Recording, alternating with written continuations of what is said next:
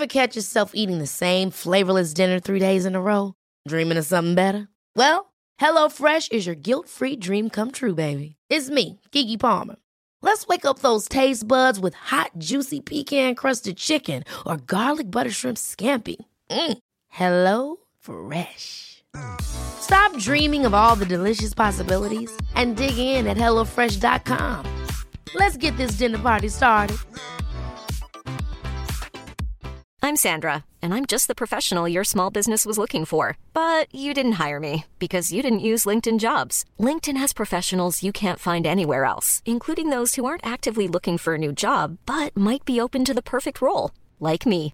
In a given month, over 70% of LinkedIn users don't visit other leading job sites. So if you're not looking on LinkedIn, you'll miss out on great candidates like Sandra. Start hiring professionals like a professional. Post your free job on linkedin.com/people today. Cool fact a crocodile can't stick out its tongue. Also, you can get health insurance for a month or just under a year in some states. United Healthcare short term insurance plans, underwritten by Golden Rule Insurance Company, offer flexible, budget friendly coverage for you. Learn more at uh1.com.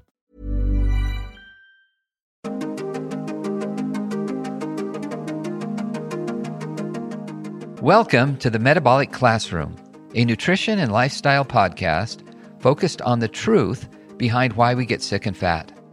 What you're about to hear was taken from a live broadcast streamed on insuliniq.com.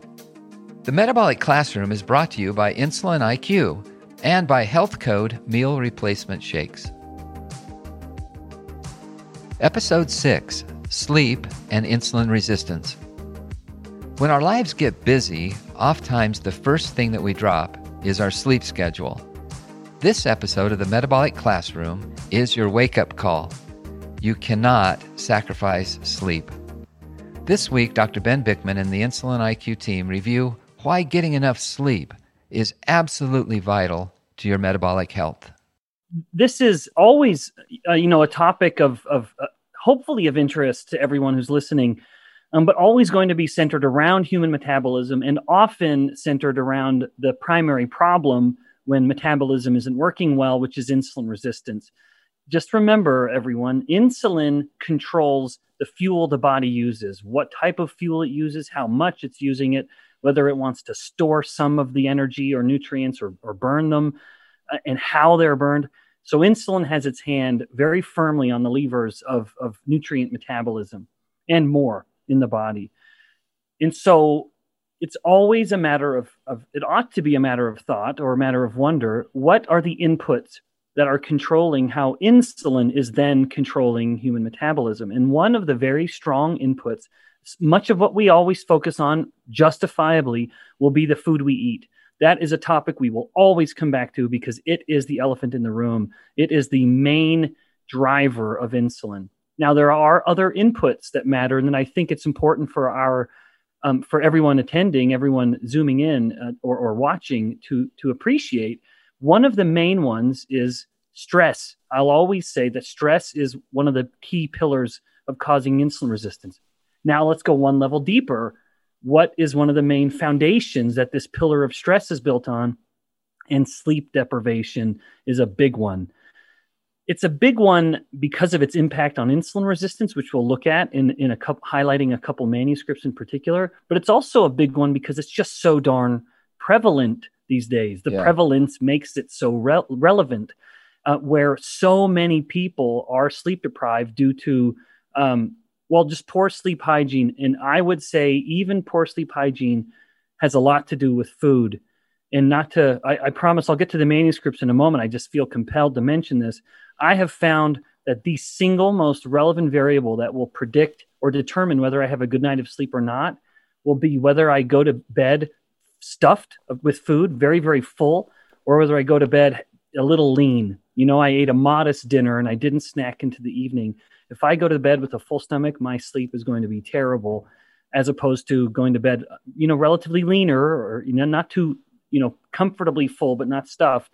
That'll make all the difference. Now, what happens then? So this particular study that we'll ha- include in the notes, so it's called sleep restriction for one week reduces insulin sensitivity in healthy men. Yes, that is a, a- an unfortunate aspect of many studies. um, where they just included males in this. There are other studies that uh, mixed um, and had men and women in it. This one was just really easy and lucid to get through. So I picked it just for the sake of convenience in highlighting the relevance. So what they did was take these healthy individuals, these healthy subjects, and they who they, they tested their insulin sensitivity and a handful of other markers over several days when they were in bed for 10 hours. Now, that of course that doesn't mean they were sleeping straight for 10 hours, but they had that ample window of of sleep. And so that was considered a baseline. And so they measured their insulin sensitivity. They also measured relevant to stress, and this is why I'm this is why I put sleep deprivation in uh, in that category of stress. They measured they measured the stress hormones, and the prototypical, the poster child stress hormones are epinephrine and cortisol. Those are the key stress hormones that uh, that really underlies every stress response. If someone's experiencing emotional stress or physical stress, like an illness, or even they're exercising too much, these stress hormones, cortisol and, and epinephrine, will start to increase. Now they're doing all kinds of things throughout the body, but one of the main effects that they have, especially with cortisol, is to push up glucose. It's that fight or flight mechanism where, yeah. you know, historically, ancestrally, the body uh, these hormones would be helping mobilize glucose and flush the blood with energy, fatty acids, and glucose in order to fuel us getting away, you know, from whatever the danger was, or or addressing the danger head on. That is a process that gets somewhat hijacked when it comes to sleep deprivation. So they had them sleep well. they got a baseline. What's their insulin sensitivity? What are their stress hormones, specifically epinephrine and cortisol? And then they had them do a few days of restricted sleep down to five hours per night. Now, many people listening may think, well, that's what I get all the time. right. I'm, I'm always getting five hours of sleep. In fact, I'm very sensitive to that because I typically go to bed around 10 and I am often wide awake at three, almost five hours on the dot. And then it takes me some time to fall back asleep. So I look at this manuscript and see some of myself reflected in what they did as the intervention. Regardless, five hours. Um, that was they restricted them to five hour windows of, of sleep for several days, and then they did, but not not indefinitely. It was just a handful of days, and then they did a measure of insulin sensitivity again and a measure of these hormones again. Now let's look at the hormones first. In table one, and I'll hold it up here. So some people that are curious about statistics, they'll appreciate this when they looked at the cortisol number, here's the cortisol, and here is the epinephrine. In fact, norepinephrine as well. Those are the two catecholamines. They found p values. In other words, the differences were less than 0.001 and in some instances less than 0.0001, including cortisol. And so there was a huge, uh, a hugely significant increase in cortisol and epinephrine. And remember, especially cortisol, cortisol is determined. It's it is called a glucocorticoid. Its main action is considered to be a pushing up of glucose. And so now, of course, you have this war between insulin and cortisol. Cortisol is pushing the glucose up. Insulin's trying to push it down. And so we get into this sort of vicious cycle. As long as cortisol keeps pushing, insulin has to work harder and harder, increasing or, or reducing its efficacy. And that's what we see I won't. I won't hold it up again. That's just too awkward. That if anyone is able to yeah, access we, uh, this, that's what you. We're having our team Ben put uh, the link to that study in Great. in the stream, so Great. people could cl- click through and look. Yep. So on on figure in figure three, that's where they really detailed like an hour by hour change. In fact, thirty minute by thirty minute change in the cortisol levels. And from the very beginning of of doing this new test, after a few days of five hours a night the cortisol was immediately higher, and in some at some time points it was twice as high um, than the people who were uh, in the same person when they were compared to when they were getting a full night of sleep. And then in this study, they did something called a continuous um, or a, a euglycemic hyperinsulinemic clamp. That is the gold standard. That is considered the best way of measuring insulin sensitivity. And they found that insulin sensitivity was significantly compromised in these people.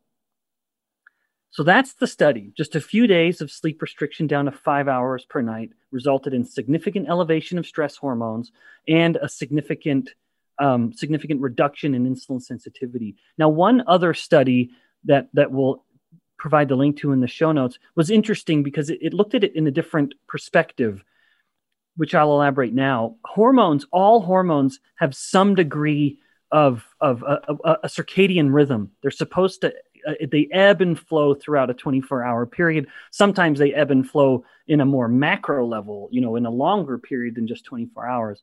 But cortisol follows a pretty typical 24 hour period. When people were sleep deprived, and it needs to, hormones need to go up and down. Insulin's also, it's, it's no exception to this. They're supposed to come and go, up, ebb and flow in order to function properly.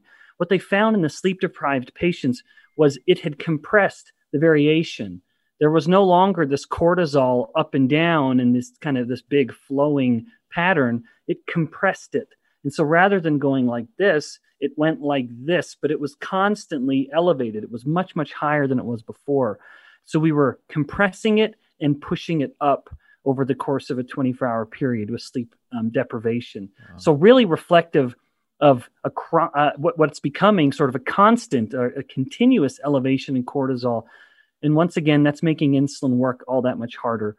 But cortisol has even more effects. Not that I'll get into that now necessarily, but it results in the destruction of collagen in the skin. It can break down muscle, it can break down bone. In fact, all of this is to get those proteins, to break them down into amino acids, to give them to the liver so the liver can make more glucose. So cortisol will wreck the body just to produce more glucose. Of course, all the time creating more and more insulin resistance. Now, one last comment. And this is funny because I just disclosed that on this very long drive, I'm probably going to going to take some Diet Dr. Pepper. Often, when someone is sleep deprived, they will then try to make up for that by taking caffeine, which which I get. Caffeine is a stimulant. In fact, it's the most widely consumed addictive drug in in, in the world uh, due to habits. In fact, probably more now than uh, than ever before because of our sleep deprivation.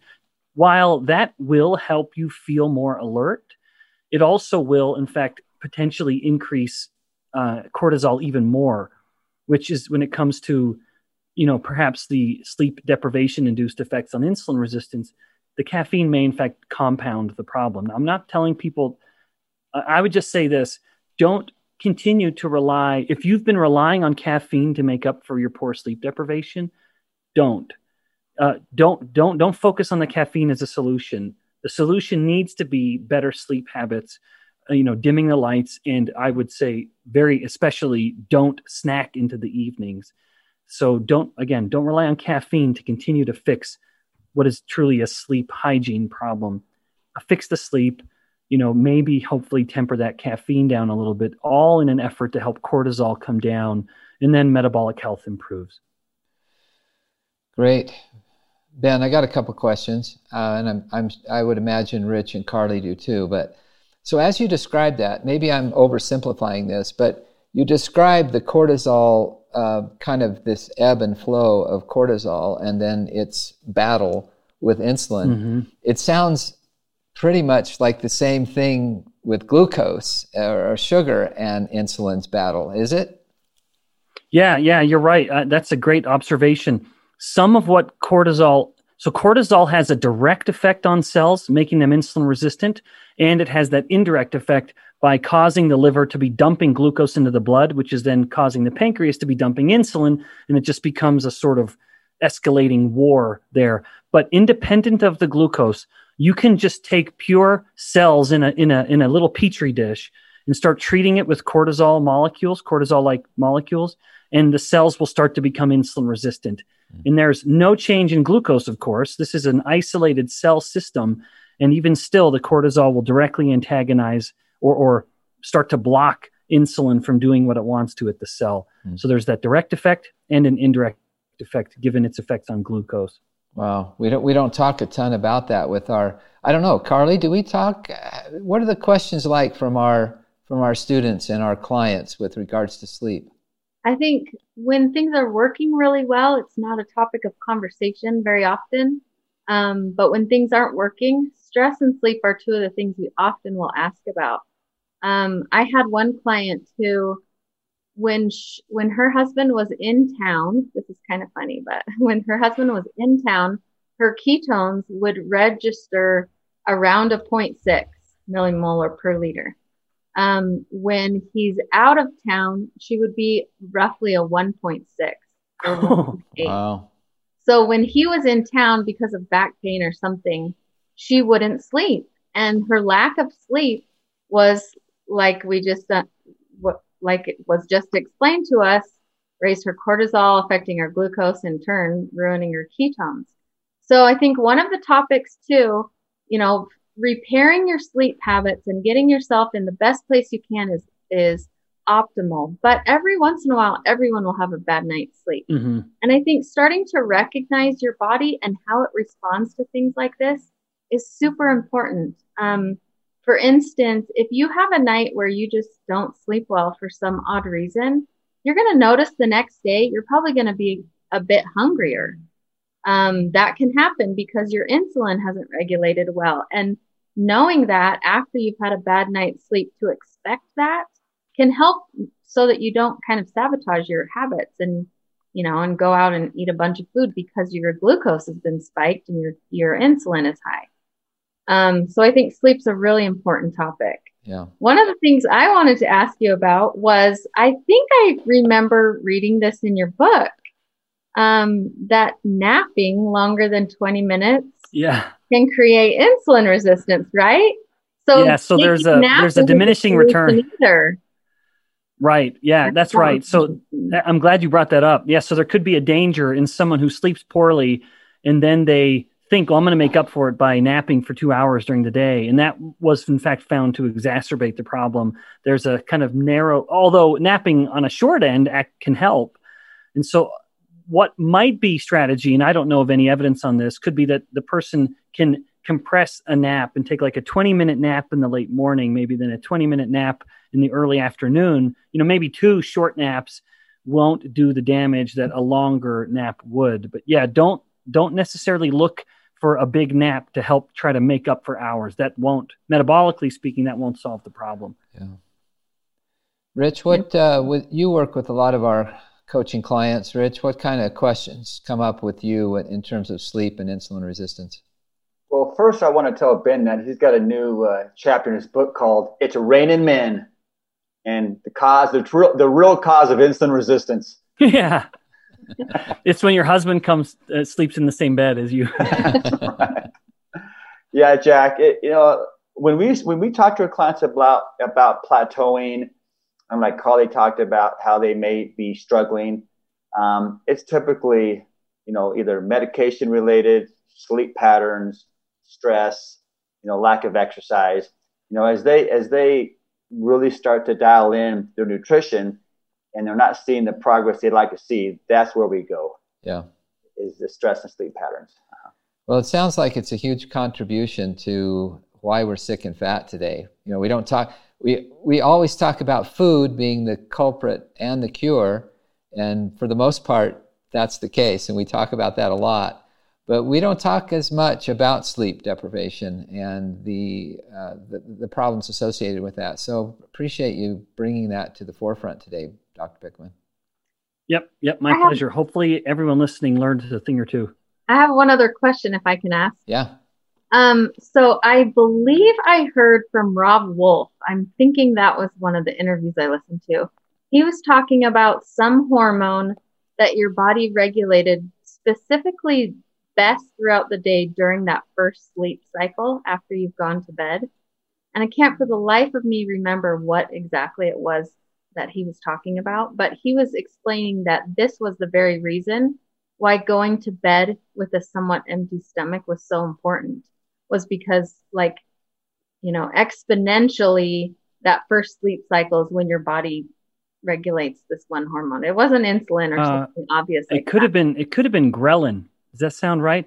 Hmm, i think it was something i wouldn't remember as easily I don't know. But I, I, I anyway, don't know. I'll have But to knowing find Rob, that. I'm sure it was right. Whatever, whatever you're referring to, I'm sure. I'm sure it was accurate. i'll have to find it and let you know yeah, find find that, Carly, and bring it to our next uh, discussion. That would be interesting to find out.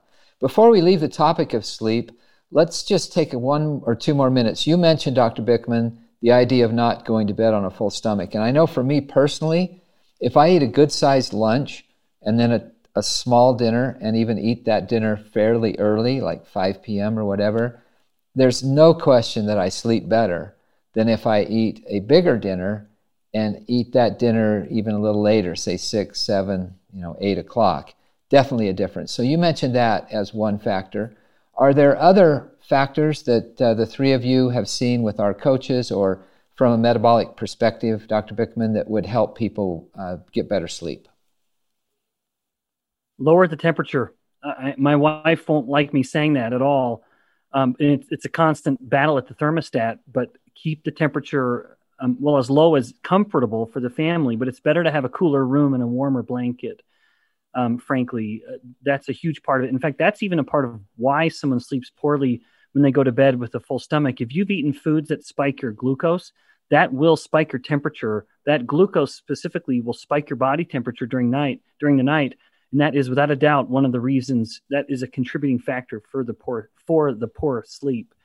So uh, keep the temperature down. You know, whatever is comfortable. Mm-hmm. Carly, Rich, any thoughts? Yeah, Jack. I'm guessing our addiction to our phones yeah. and and light in general is a, is a real problem. Yeah, yeah, that's been that's been a topic, the whole blue light thing, which is part of the spectrum of the sun um, that you shouldn't be seeing late at night, and we're getting a lot of it by, you know, holding screens up to our face, which is an easy remedy too. Yeah, I've heard. Uh, yeah, I've heard... I mean, one the easiest is shift the phone to night mode, which is right. so common these days. But even still, even still, that's bright, and and so yeah, you've just got to have that discipline. And I know it's hard.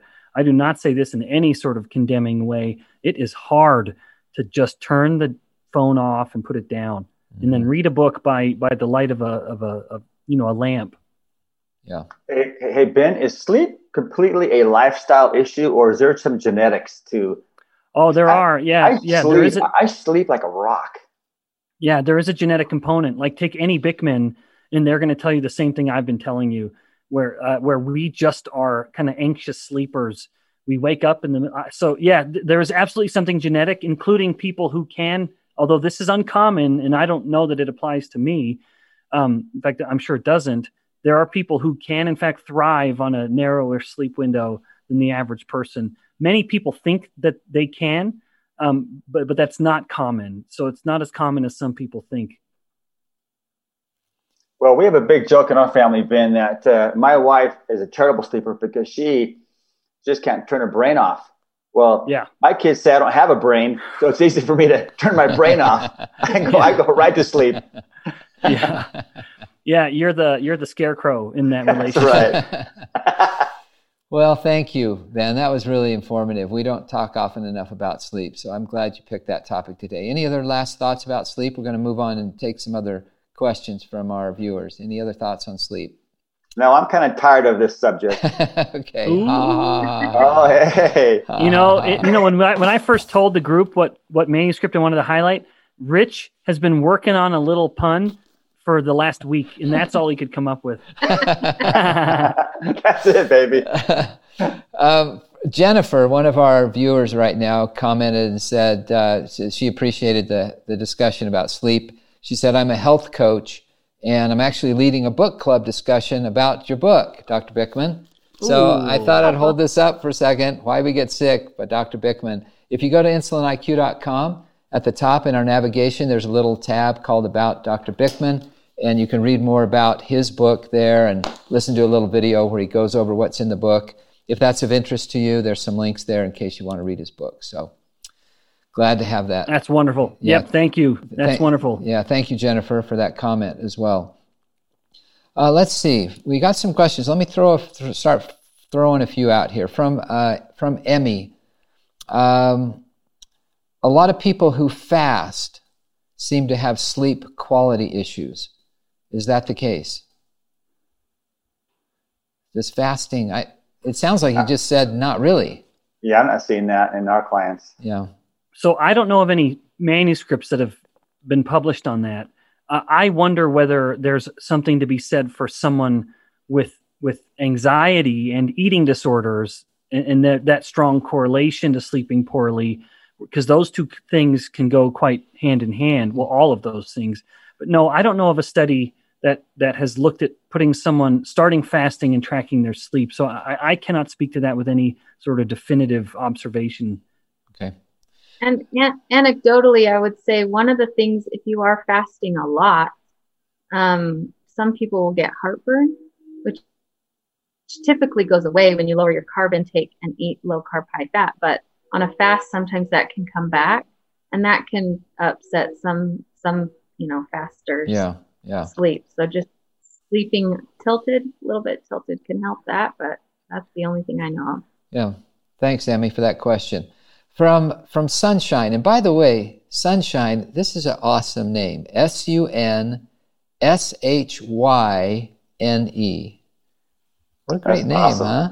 All right, from That's. Sunshine. I'm 47 years old. I'm in ketosis. Uh, really don't need caffeine, but need compressed sleep, five to six hours. Is that okay? Any more sleep, and I'm just up every other hour.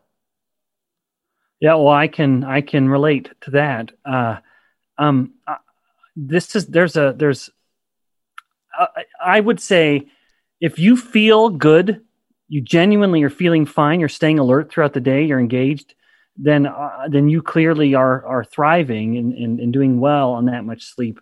Uh, the average person won't, I would think, but some there really are some people who can do it and do it very well and feel perfectly fine. Okay. Yeah. So no danger there if she's feeling good, sounds No. like. Thank you for listening to the Metabolic Classroom. This podcast is brought to you by Insulin IQ, nutrition and lifestyle coaching for insulin control and better health. Learn more at insuliniq.com. And by HLTH Code, the world's healthiest and most delicious meal replacement shake. Learn more at Get Health, that's G E T H L T H dot com. Find us on Facebook and YouTube at Insulin IQ.